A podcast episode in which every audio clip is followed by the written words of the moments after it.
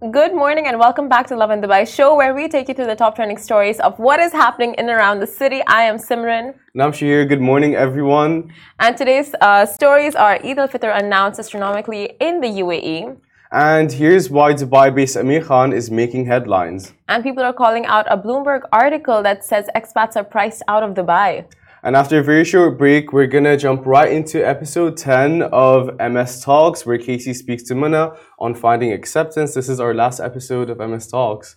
No, that's really sad because I know so many friends of mine who watch it and get so mm-hmm. much expertise and expert Yeah. advice Yeah. on so many topics, health related topics. Yeah, it's very candid and unfiltered and real and raw, and I think that's the best part of the show. Also, today Maghrib is at 6.40, so just a heads up, in case you're wondering. Exactly. Now, speaking of raw and unfiltered, Hmm.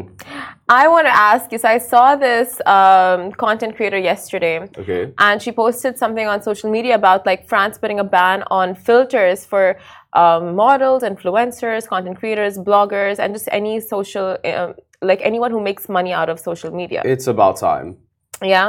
And uh, it's very interesting. Like something that was typically a fun thing, like filters, Yeah. changed into something so toxic. Yeah, you never really think about that. Filters, like even the dog filter on Snapchat, it was there to be fun, but then start uh, people start using it to cover up their flaws and Yeah. feel less insecure about I don't know their nose, their tongue, whatever. but that's so true. Like I've never really thought how far we've gone into using filters. To be honest, I Yeah. don't that much. I like the aesthetic filters, Yeah. but even to see, I don't. I just think it's really. It's not just filters. Like what? Uh, okay, so in this specific scenario, what they mean is okay. So should influencers be punished for hiding filters and body editing? Right now, this question is being debated in France. The country is looking at possibly passing a new law that changes influencer regulations in a big way and finding thirty-two thousand dollars and two years in jails to influencers who um, don't reveal that they have body morphed their pictures. So it's not just adding filters like the Paris and this and that. I don't think it's that. It's just like body morphing, going to Yeah. Photoshop and just editing your features, making it slimmer, making it wider, like whatever. But it's just like if you have used one of these apps, you need to reveal it and say hashtag photoshopped, hashtag edited. Yeah, I think that's completely justifiable. I'm just, I'm shocked it took this long for this to happen. More places need to start implementing it. Um, one good example I saw was Bethenny Frank Franklin. Hmm. Um, she used to be on Housewives, and now she's a billionaire. And she posted all these photos of her, like a ton at a time. And then she was like, "This was filtered. This was filtered. This was filtered." And she was trying to prove a point that, you know, like why are we even doing it? Like, what's Yeah. the benefit? Yeah, yeah. Um, and I think for someone of that stature to say something to the masses, someone that's so popular and so rich, like even that is saying something. That's so true. And that too, uh, that too with kids going more and more on social media. They're so impressionable. yeah. And for them to know, like, okay, this is Photoshop, this is, uh, you know, edited and touched up. It's it gives them that reality check. If not, they have these unrealistic expectations, beauty standards, yeah. and it's, you know, it's really taking over like your orbit. Yeah, for us, in a way, we grew up with it, so we know how it evolved into this monster. But young, impressionable kids, they're coming into it seeing perfection at its max. With it doesn't even matter what body size, what features, what whatever.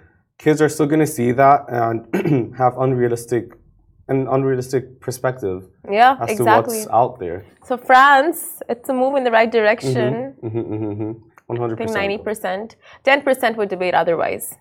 Yeah, those ten percent want the Paris filter on. no, it's not the filter. No, I know. It's- morphing. Mm. But the Paris filter is the best thing that has happened to mankind. That is that's that's not that's just a, a little bump, you know. It's Yeah. saying the lighting's too sharp. We're doing you a favor. Yeah, it's it's for the lighting. Yeah, exactly. It's Paris- making up for nature. Yeah, uh, honestly, like I would stop using social media if they remove Paris, the Paris filter. See, this is exactly why France is doing what it's doing.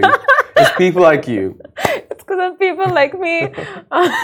so we'll jump into our first story now. This is great, great news for everyone involved. Now, Eid al-Fitr uh, announced astronomically in the UAE. So after 30 days of fasting, Muslims all around the world celebrate Eid al-Fitr, translated as the feast of the fast breaking. It commemorates the end of the holy month of Ramadan.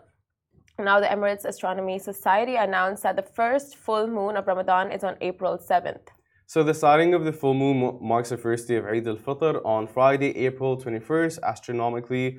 Um, so UAE peeps will most likely enjoy a long weekend from Thursday, April 20th to Sunday, April 23rd. It's just around the corner, you I'm guys. so excited. It is just li- literally like what a week away now. 10 days, 14 it's a bit more than that. It's two weeks. Two weeks. Let me just check the calendar. It's Oh yeah, it's two weeks away, literally. And it's two short weeks that are gonna pass like this. But I have to say, I just don't want these two weeks to pass. Yeah, honestly, why the work hours? Everything about Ramadan is just the best. The air really is different. yeah. and I feel like I don't. I've always felt this back home, but the house smells different during Eid. I have no idea why, Oh. but everyone just smells so like oody, Yeah. and there's happiness in the air. You would think otherwise because people are fasting on the Yeah. edge and just like snappy, you know, because they're hungry. Yeah. But like, no, it's just so much more. I think after once you get past the first couple of days, Mhm. you're just in peace. It's just that it. first day, you know. It's just that first. It really is. Everyone says it's that first day for them, and then after that, they're super cool, calm, and collected about it, you know, and they make the most of it. And then as soon as you break your fast, like you have this whole like nightlife of just like going out with your friends to the beach and having like dinners and snacks and just like you know making the most out of nighttime. Yeah. You enjoy nighttime more than you do typically. Like, I am enjoying every single thing about Ramadan. I'm Oh just like, these two weeks, I just want time to slow down, Make the most of it. right? It's insane how fast it passed by. And just go like very slowly. Mm, But yeah, it's just these two weeks are gonna fly by, I'm not ready. right? Not Mhm. ready to go back to the normal life No. post Ramadan. it's Ramadan, Christmas, and that's it. It's like the two things to look forward to, right? Yeah, exactly. I feel like the same way people say that like Christmas has this like certain not odor but like scent or like aroma. Yeah. Eid has the same thing. vibes. All about the vibes. Mm-hmm. hmm Moving on to our next story. So here's why Dubai-based Amir Khan is making headlines all around Dubai. Um, so basically, boxing champion Amir Khan is making headlines for two separate occasions. Amir, uh, along with his Amir Khan Foundation and Amar Shaf, uh, have distributed 2,000 meals during Iftar uh, across Dubai Investment Park and TECOM on the 9th day of Ramadan. So, on a separate note, news broke out about Amir Khan uh, and the fact that he was banned for two years for doping uh, violations. And he took to Instagram to clarify that the violation was not intentional, and hence the ban has been set for a two year period and not for four. Yeah, so let's just keep in mind it's Ramadan and it's a month of doing better, being better, and forgiveness. The whole fact that he was unaware with the whole doping situation, uh, obviously lenience came with that and like being understanding came with that. But I just found out recently how the majority of athletes do go down that road and how it is very common for people to choose that, especially when they're more professional. So that wasn't like a shocker for me in general. But back to the Ramadan, it's amazing to see that he's also taking like he's one of the biggest boxers here, if not He the is, biggest boxers here. Of here. course, yeah. And he's taking his status and stature to spread the word and just like be a part of the community and distribute meals and just put a smile on people's face because a lot of people look up to him at the same time. Exactly. And like you said, he is big in the community. He has so many followers and kids looking up to him and uh, youngsters who want to get into the same profession. So it's a very interesting one. But honestly, like all said and done, put in the past, like right now, what they're doing with um, Ramadan and just giving out so many meals to the needy, it is an excellent drive. And that you can see all the footage of that on our social media page. Uh, but we'll move on to our next story. People are calling out a Bloomberg article that says expats are priced of the uh, priced out of Dubai. Uh, now, this is quite an interesting article. So this was up on Bloomberg. Uh, I think just this week, in the beginning of this week, over the weekend. Yeah, and it's um, basically about a an article uh, that says Dubai expats are being priced out of living in Dubai and has been shot down by Twitterati. Now, the article says the influx of wealthy Russians and crypto millionaires has driven up the price of living and driven expats out. And while, yes, the property market has risen significantly over the recent years, the news that expats can no longer afford to live in Dubai is simply untrue. Now, the post was met with fake news criticism, and while people disagree uh, on that fact, they also agree that Dubai is busier and prices have risen. The overall summary is not all that accurate. So the article looks in particular at rents shooting up, private school fees rising, and the fact that the price of cabs are now comparable to New York City, which I definitely do not agree with. It compares the price of grocery shops in the UK to Dubai and say that the average price of villas in Dubai have shot up. Now, people acknowledge prices are rising, and let us know in the comments as well. What do you think about this? Like, are has living living in Dubai become increasingly like unbearable, or is it something that's you know like it depends on the area, depends on the location, depends on the lifestyle, and in line with inflation? But uh, that the UAE is a trailblazer, and a local citizen hits uh, had hit back, stating that Dubai is busy as a bee, and yes, the number of people living in the city has risen, driven up prices, but this doesn't accurately sum up the feeling on, on the ground. And Dubai continues to be the land of opportunity where people can earn a good living and affordable living is still a possibility. So the government is transparent about its plans for the coming years, and residents back those plans, in fact. So expats are proud to call this their home, and many are finding opportunities to ensure that they stay here long term. And as rental prices have risen, more and more expats are purchasing homes here in Dubai, according to a Property Finder report in 2022. So not only are people uh, not leaving, but plans are also in motion to welcome new expats as part of Dubai's 2040 plan. The population will increase by the year 2040 from 3.3 million to 7.8 million. So all those plans and infrastructures for that is underway. However, that is uh, the basic gist of it, right?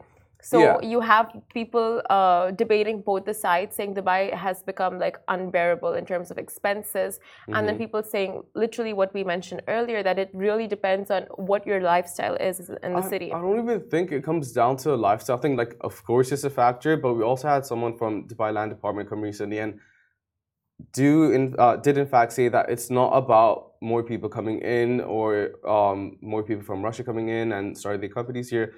That's an insignificant part of the bigger picture. We also have to take in the fact that we were in COVID for the last few years and we're coming out of it. So the price of properties are going back to what they initially were. Mm-hmm. And then, of course, there's inflation. Every year, the price of goods and services do increase. But to compare the price of taxis here when you have Hala taxi to New York cabs, that's simply not true. I mean, I see both the points, honestly. Like, I see people arguing over here and saying, like, things have gone up comparatively. And like you said, it's because of, I mean, obviously the aftermath of uh, COVID 19. And if you compare, yesterday we just speaking to our CEO, Rich, and he was saying how if you compare the prices in Dubai compared to other countries around the world, mm. like it is horrible out there, like the US yeah. and um, you know the UK. Like you see the prices going shooting up there, and people just like losing jobs left, right, and center. And in Dubai, like we mentioned, it's like the land of opportunities. People like the cost of living is increasing. However, um, you know the recruitment, uh, the number of you know like job applications also increasing. Like mm-hmm. people are in, recruiting more, so it's it's kind of a balance in a way, not that bad. Yeah I think we're just like going into a more busier period. Exactly, and it's all playing a role in each other. What I'm paying for rent here, I'm paying less than I did in London for. For my one bedroom here, mm-hmm. I'm paying less than I did for a bedroom that I was sharing. Well, not a bedroom, an apartment that I was sharing with Alice in England. Mm-hmm. Yeah, so mm-hmm. I'm paying probably five k less for my own space, you know, and that is really cheap. I mean, yeah. In like hindsight. Yeah, yeah, for sure. And it really depends on the location. So if you're looking for something quite fancy and out in, you know, like the Palm mm-hmm. or Blue Waters or downtown, of course, prices in those prime areas will be like exorbitant. But if you yeah. look more into like the more affordable areas, like for example, Old Dubai, Deira, Karama, um, Nada, Arjan, Arjan, and this Arjan for Arjan, like looking this side, exactly. Yeah. And the new properties that are coming up, mm-hmm. Properties. So it's just like, uh, you know, in this case, you really get the feel of like, okay, it is a mix. And yeah. it quite literally depends on your lifestyle. For you personally, let's say in the last six months to a year, what have what have you noticed change that's Um, impact you personally in your daily life or weekly or monthly? Okay, so personally, you guys let us know as well if this has impacted you and what are your feelings on this in specific.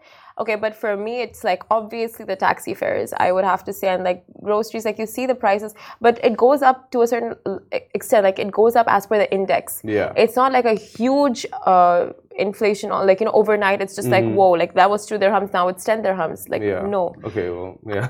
And it's as for the index, and it's like happening all over the world. Mhm. So it's like if you're complaining about, about Dubai and you're, are you looking to move somewhere else? Have you seen the prices in other countries? It's That's just about true. adjusting.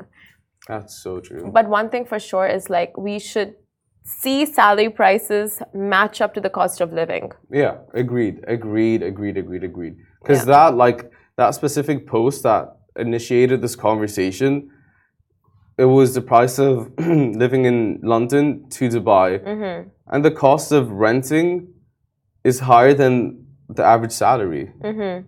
So, like, that doesn't match up. It's already hard enough for people to survive on the bare minimum elsewhere. Exactly. So, I mean, like the whole conversation literally comes down to like employers. It mm-hmm. comes down to, I mean, of course, not the whole conversation, but like a part of it comes down to just like when you recruit and like, you know, what are you offering? Are you considering that, you know, the cost of living has gone up? Accordingly, you need to uh, uh remunerate like your employees and mm-hmm. just match up to the bare minimum of the expenses that they have to incur in the city. Yeah, So- totally.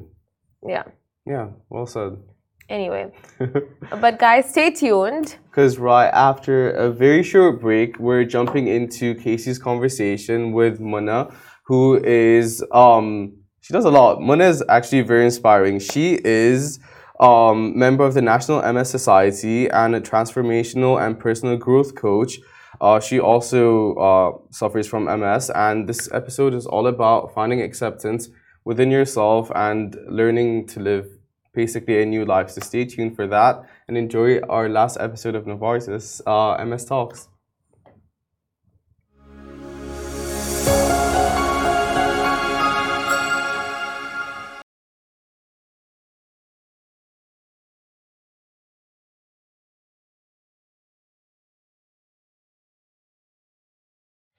And welcome back to MS Talks 2.0 Let's Discuss Facts. Back with us today is Monal Harby, MS patient advocate, member of the National MS Society, and transformational and personal growth coach. If you've been following on throughout the series, you'll have heard her inspiring story of dealing with MS and the emotional roller coaster after receiving a life changing diagnosis, not just for her, but for her family. Back today, we're following on from that story to talk about acceptance. Thank you so much, Mona, for joining us. Thank you for having me. So, what are the stages you go through after receiving a life changing diagnosis such as MS? Uh, when a doctor tells you that you have such an illness like multiple sclerosis, uh, it's it's like a, a shock that comes to you, especially in the beginning. If you don't know anything about this disease, uh, you go through a, a, a roller coaster of emotions. You go through grief, you go through anger, you go through uh, depression, denial, and you go through this process that you want to understand what is going on with your body.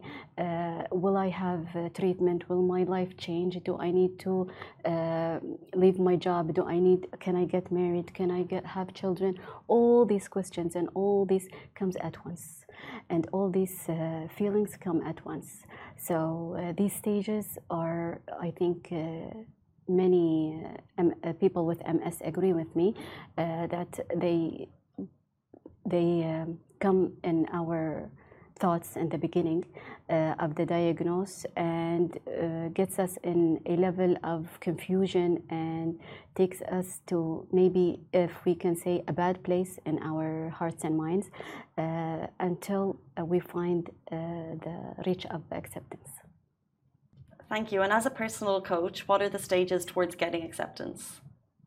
Uh, usually, I tell the the people who uh, I coach, or in even in my public speaking, uh, there are five important stages that uh, make you uh, uh, conclude or get to this uh, acceptance.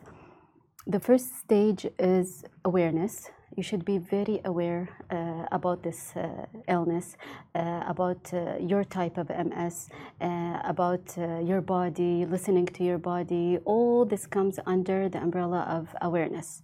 The second stage is um, perception. Perception, like you need to look at uh, your life differently, all your life aspects. You need to understand that this is a new chapter in your life. You need to be aware of that, and you need to change your perspective. How to how to you look to your social life, how you look to your body, how you look to your health, uh, the things you eat, uh, the people you deal with on a daily basis.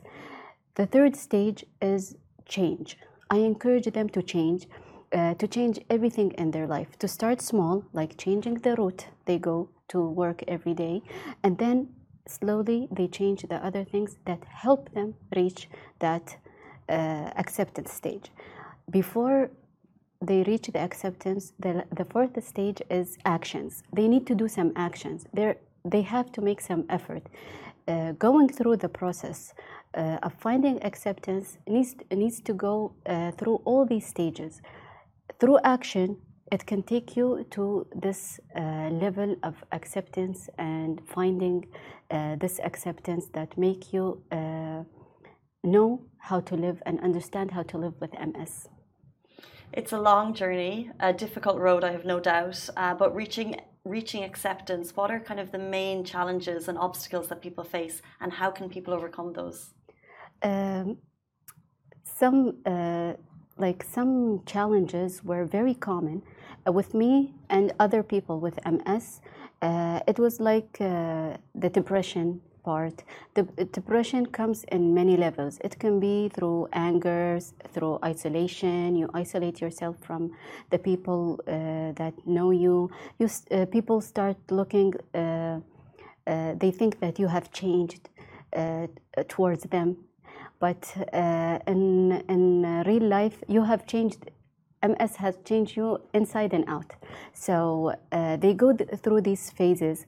Uh, one of them, uh, if we can mention like depression and anger and grief, uh, it's all part of uh, a process including denial by the way. Uh, like people think that I, am because it's not visible or the symptoms are not visible i'm fine i'm doing fine i don't need to change anything. Uh, this is part of the denial. So when they deal with depression or anger or grief or denial uh, each person take it differently. So once they are aware that they are going through these phases and then they process it slowly and understand that it's a new chapter in their life, they can reach that level of acceptance. That's really great advice. And of course, you've already kind of touched on it, but with every disease, there can be good and bad days. So, how can that impact reaching acceptance? Uh, it's very important for the people with MS to take things slow. If you wake up today and you feel yourself like tired and the fatigue in a different level than yesterday, Listen to your body. Take things slowly. You don't need to do everything and finish everything today. We all have uh, a to do list, and we're happy about finishing this to do list. But give yourself a break and be gentle on yourself and try to understa- uh, understand uh, your MS and how uh, you need to help yourself to live with this disease. The bad days accept the bad days and tell yourself today i'm having a bad ms day.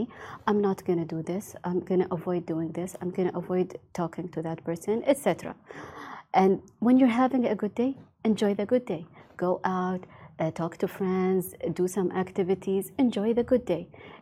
It's about taking things slow and understanding the whole process as how to live with ms simple advice, but it's so important. Um, let's talk a little bit about what the UAE has done for awareness of MS. Can you share a little bit about that? Yes, definitely. Uh, here uh, in the UAE, we have a, a, a very uh, important uh, society for MS that has been uh, established in April 2022 actually. It's very recent and it has a full support of the leadership in the UAE and a government support. Uh, it's the National MS Society and I'm uh, lucky to be a member of it.